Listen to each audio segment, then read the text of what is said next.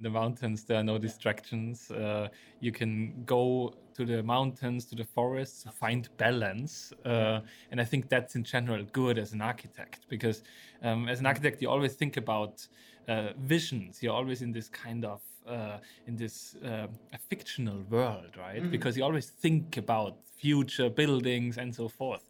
So it really uh, is a good kind of balance to to go to reality to go to nature to be part of a kind of an ecosystem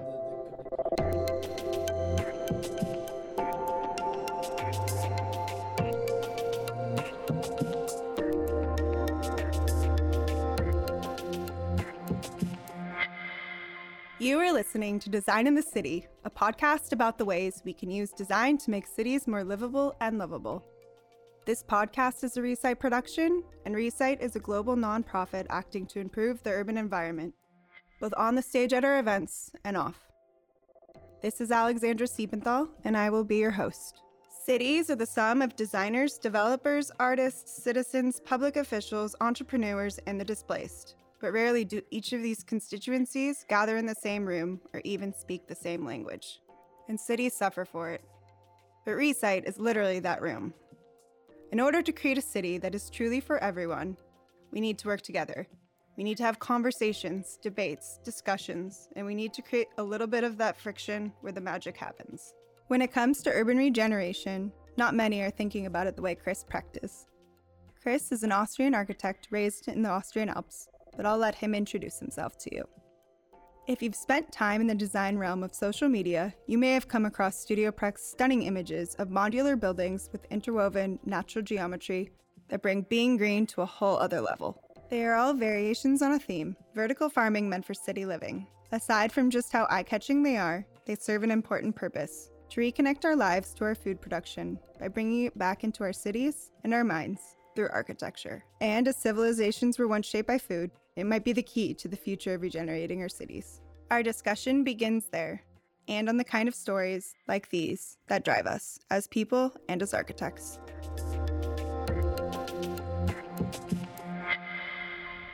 Yuval Noah Harari calls that uh, we are driven by fictional stories. Stories that we invented and stories that just exist because we all agree that they exist. Stories like money, religions, nations, borders, the economic system. So the same is true to architecture. Architecture was always driven by fictional stories. We built the pyramids for gods, we built uh, castles for kings, we built palaces for, for queens, and now we are building mostly to make a profit in a kind of an economic system. So we all care about those stories, but our planet doesn't. And I think if we are not, uh, if we are not able to connect ourselves to this really objective reality, then I don't see any chance that we are able um, to solve the problems of our time. That was Chris Precht's lecture during reSITE 2019 Regenerate. He kicked off his lecture by talking about some of his biggest childhood influences, including his father, a well known freestyle rock climber, meaning he scaled the mountains with just himself and the rocks.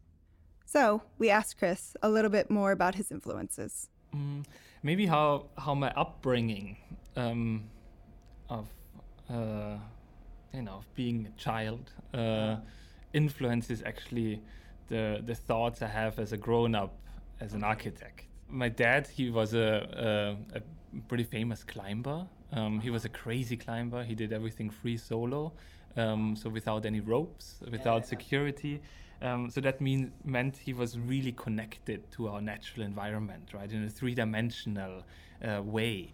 Mm-hmm. Um, and I think, you know, like if we ask him why he did that, he would say, well, because in this moment he's connected to himself, like to his senses, to his mm-hmm. feelings, to his emotion, but also to the here and now. He was living in this uh, real objective reality, right? And I think that this one um, also captures my mind as an architect. Like, how can we build buildings that introduces an objective reality back in our buildings? So, you know, nature, an ecosystem, um, like really connecting to our senses and to our feelings. Um, yeah, so I think that this. Um, how my how my dad actually spent his life uh, in the mountains uh, really influences me as an architect now as well. We also asked Chris to tell us a little bit about himself, like what it was like growing up in the Austrian mountains, his experiences in Beijing, and what returning to his roots has meant for him as an architect. I grew up uh, in in the mountains of Austria. Um, then we started our office, my wife and me, together in Beijing. Um, and uh, but after three years, we relocated back to my home well, hometown, not really, but back to the mountains in Austria. And from there now, we are running a small studio um, called Studio Precht. Before, we founded a studio called Penda, mm-hmm. um, and we renamed it now Studio Precht.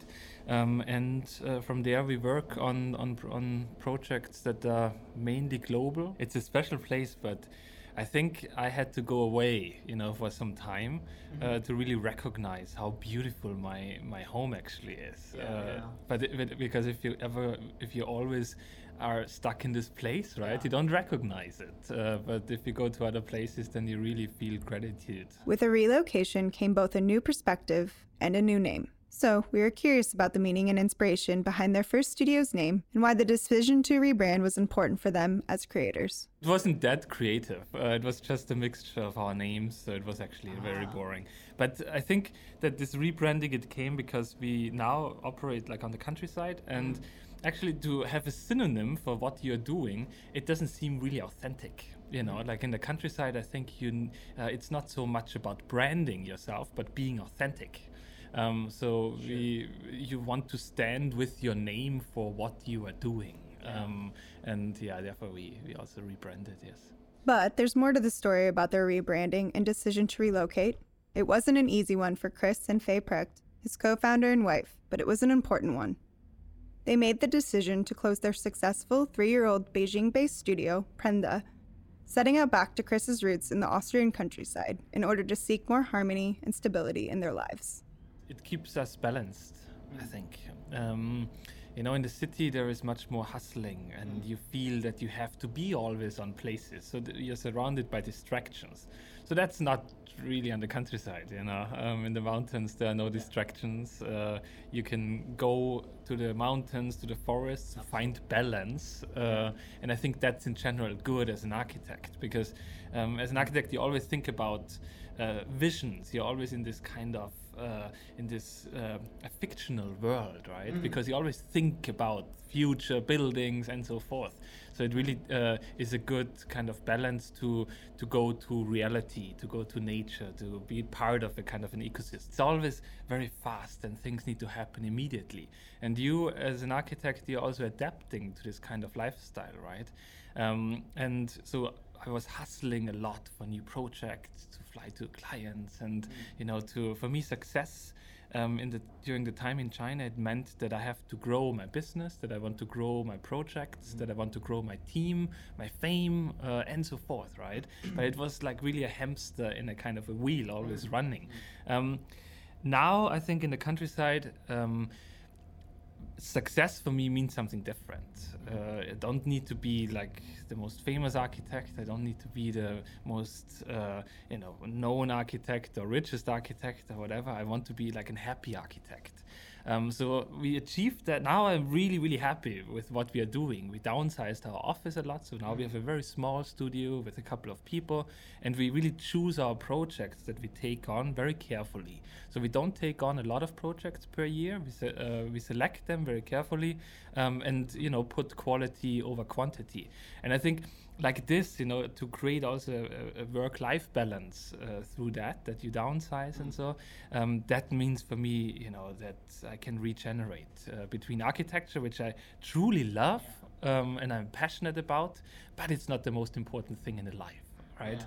Um, so you know, so so value things a little bit different. You put a little bit of a different hierarchy um, into place, and I think that means also regenerating your head and your mind because those are the most important uh, uh, tools for an architect. In order to regenerate our cities, we must be able to regenerate ourselves. To be able to show up and deliver as much energy and creativity as we can towards whatever it is we wish to create. And in this case, in terms of placemaking. For Chris, it's spending time in the mountains, utilizing it as the year round playground that it is. But the mountains, as we know, are harsh, unforgiving places, and that is part of their magic.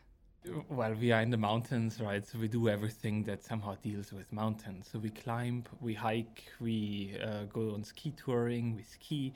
Um, yeah, uh, this is like especially you know to, you take your mind for a walk, uh, yeah, and sure. Uh, that that means pure generation uh, regeneration because um, you know if you if you eat an apple on 3,000 meter altitude, um, this tastes better than any gourmet restaurant um, it teaches you that you have to work for real gratitude um, and real gratification, and um, you know that this one doesn't necessarily come at your tip of a fingerprint, uh, print, right? At the moment, we get gratification very easily you know a like on, on instagram or we can go to any restaurant to eat whatever we want so we can have everything what we want immediately Exactly, but uh, real gratification means that um, you have to put time and effort in it. And hiking is not necessarily, you know, about happiness and uh, and being happy all the time. It's uh, it is about overcoming obstacles, overcoming, you know, like really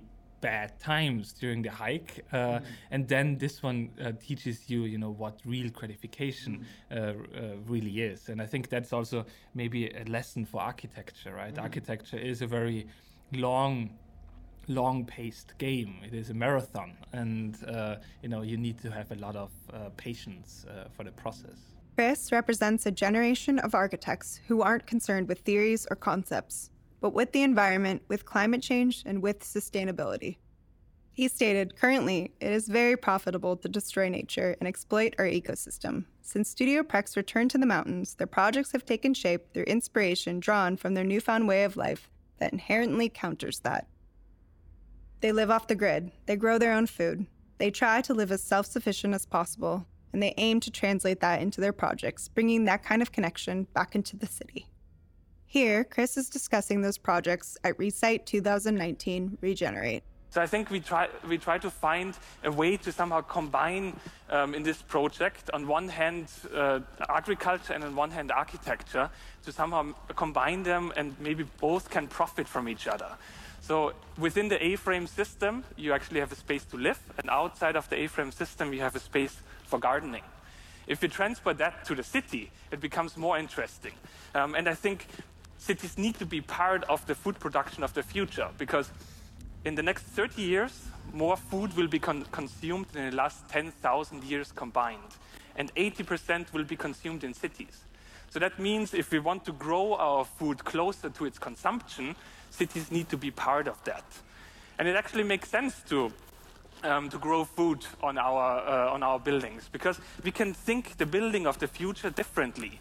We can think uh, of it as an ecosystem by itself, of organic loops within a building. So food waste can be, for example, transported to the, um, to the, uh, to the basement.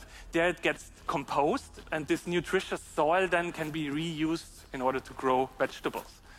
Um, also, this kind of production of food gets back into our city centers and it gets back to our minds. It, we reconnect with our food, and it's no mystery anymore how this food lands on our table. We also create spaces that, um, that really connect to all of our senses. We create spaces that we want to touch because we use haptic materials. Uh, we can listen to because birds and bees are nesting into our buildings. And we can um, smell, taste, and eat parts of our buildings. So, really, buildings that connect to all of our senses. And it creates different city centers. Um, city centers that are not defined by banks or corporations, but rather by health and vitality. He continues to discuss this deeper with us during our conversation. He described the impact that the disconnect has on the overall well being of both our cities as a whole and the communities we live in. I think there's a problem at the moment um, what we build and how we build it. So how we build it, you know, um, because architecture is very uh, closely connected to the economic system, right? A lot of developers and investors are just going in to make a profit. Mm. Um, so how buildings are built are actually sometimes with very uh, cheap materials, mm. with materials with a very high ecological footprint. Mm. So I think that is a big problem, right? The building industry is the most polluting industry on our globe. Um, but also what we built, like this international style of a concrete frame with curtain wall facades. It somehow we have it in every city. So it doesn't matter if this is Toronto or London or Shanghai, those buildings look everywhere the same now. But all of those places actually have a much different heritage. They had like building traditions which are going back thousands of years. But this international style is uniforming our cities and kills all these uh, building traditions. He reminds us that to explore and discover is something so fundamental in our DNA, and architects have a responsibility to create ways in which architecture will drive that curiosity. And he's right. These kinds of structures that stimulate curiosity and inspire are the kinds of buildings we need to see in our cities. It creates some, some problem that uh, when everything looks the same, no one really is inspired by it. And when people are not inspired by, uh, by buildings, then they don't care for buildings. And if they don't care for buildings, then they don't maintain their buildings, right? And that means that a building needs to be reconstructed after 20 years instead of 50 years or so if they would maintain it. So I think a challenge for architects is how can we build buildings that people really care about? Um, yeah. yeah, and I think that brings a lot of this back of how can we create sensible buildings buildings that really connect to your emotions to your feelings and to your senses right like with materials that are haptic that you want to touch mm. or buildings you know where, where birds and bees are inside and you can listen to a building right or bringing gardens and uh, and so into the buildings that uh, your building is you know you can taste you can smell and you can eat part of your building wow. um, so really buildings you know that, that connects to all of your senses yeah. the connection to one's senses is a pillar of Studio Precht's designs. Making material choices a crucial variable in achieving the kind of organic living structure thereafter. Chris's time in Beijing was also spent learning about bamboo as a material and how to work with it. All from Faye's grandfather, who is a bamboo craftsman. The last time I was really inspired was when I was in Bali um, and I saw the work of Ibuku um, uh, Elora Hardy. She's leading the Buku team, and they are creating wonderful bamboo buildings. Um, and you really can see, you know, what bamboo as an imperfect material and you can produce out of it. It's fascinating, you know. Uh, uh, like it, it is much different buildings than you would see anywhere else. So I think that you know when you take a local material and you have craftsmen in place who can deal with this material, and then you have uh, people who have really a vision and creativity, uh, then you can create much diverse buildings than what we see today in the city. So we also work now a lot uh, with with bamboo. Um, we also just finished a, a, hotel in Ecuador, which is like four stories made of mm. out of bamboo, um, and it's a fascinating material to work with.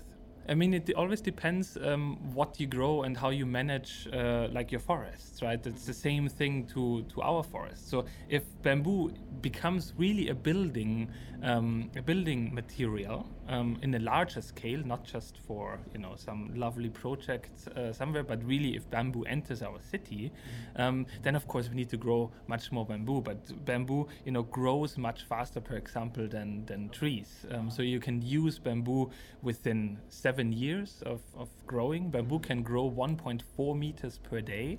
So from this perspective, you know, it is a uh, it, it is a very great uh, uh, material to work with. Um, but so is, for example, wood. Um, but as an architect, I think you always need to know, you know, where to use which material and sure. where it, which location it fits better. We return to our discussion about how the other ways of living in the countryside have impacted the studio's work and perspective one that is contrasted against their experience in Beijing. A lot of stuff missing, uh, like the quality you have in the city. Uh, a lot of this is missing, of course, in the countryside, you know, when it comes to art uh, or like the opportunities you have, the people you meet, and so.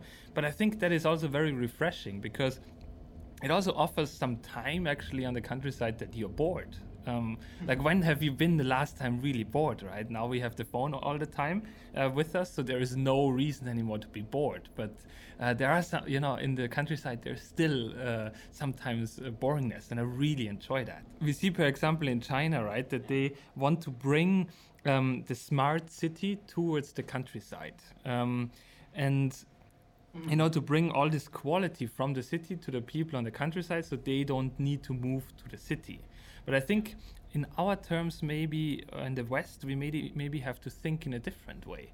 How can we bring the, the quality of the countryside to the cities? Yeah. You know, all of this fresh air, um, uh, uh, you know, nature, all of uh, of this reg- regeneration what you have on on the on the countryside. How can this become part of the cities? Because the cities will change. The cities will have more technology. They will have more artificial intelligence. They will collect more data. They will be much smarter. Um, but they, we will know more in the city of the future. But I think we will feel much less. So I think the question is really how can we not create more information or more intelligence, but to create more consciousness? And I think there the quality of the countryside really can influence the city of the future. So that is the question, isn't it? How can we create that consciousness? A consciousness that is capable of driving change. If we want to create real change, it needs to come from a change of the system and a change in our mentality.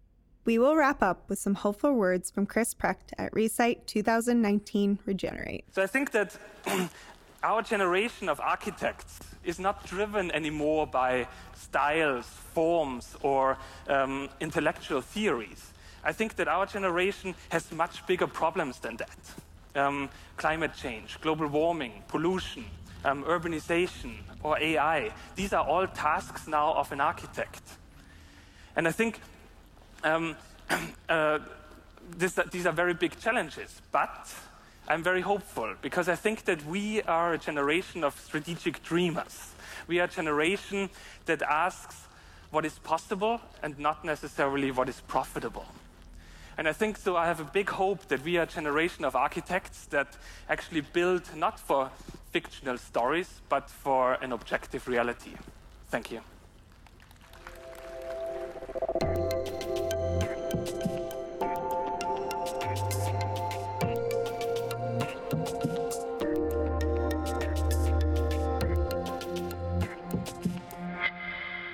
That was Austrian architect Chris Precht, co founder of Studio Precht. If you're curious to learn more about Chris, his latest projects, or his life as an architect living in the Austrian mountains, you'll find all his info listed in this episode's description. Join us as we dissect these issues with guests like Ravi Naidoo, founder of Design Indaba, Thomas Heatherwick, founder of Heatherwick Studios, architecture critic and founder of McMansion Hell, Kate Wagner, Wallpaper China's Yoko Choi, and many more. This podcast is brought to you by reSITE, the global nonprofit acting to improve the urban environment and organized as part of the project Shared Cities Creative Momentum. You can find more talks, stories, and information about upcoming events at resite.org. Become involved with the reSITE community through our various social channels or by joining our newsletter. All links can be found in the show notes. This podcast is produced by Radka Ondrechkova, Matej Kostur, Adriana Bielakova, Gil Cienfuegos, and Paulina Rio Buca. It is directed and hosted by myself, Alexandra Siebenthal, and recorded and edited by Little Big Studio.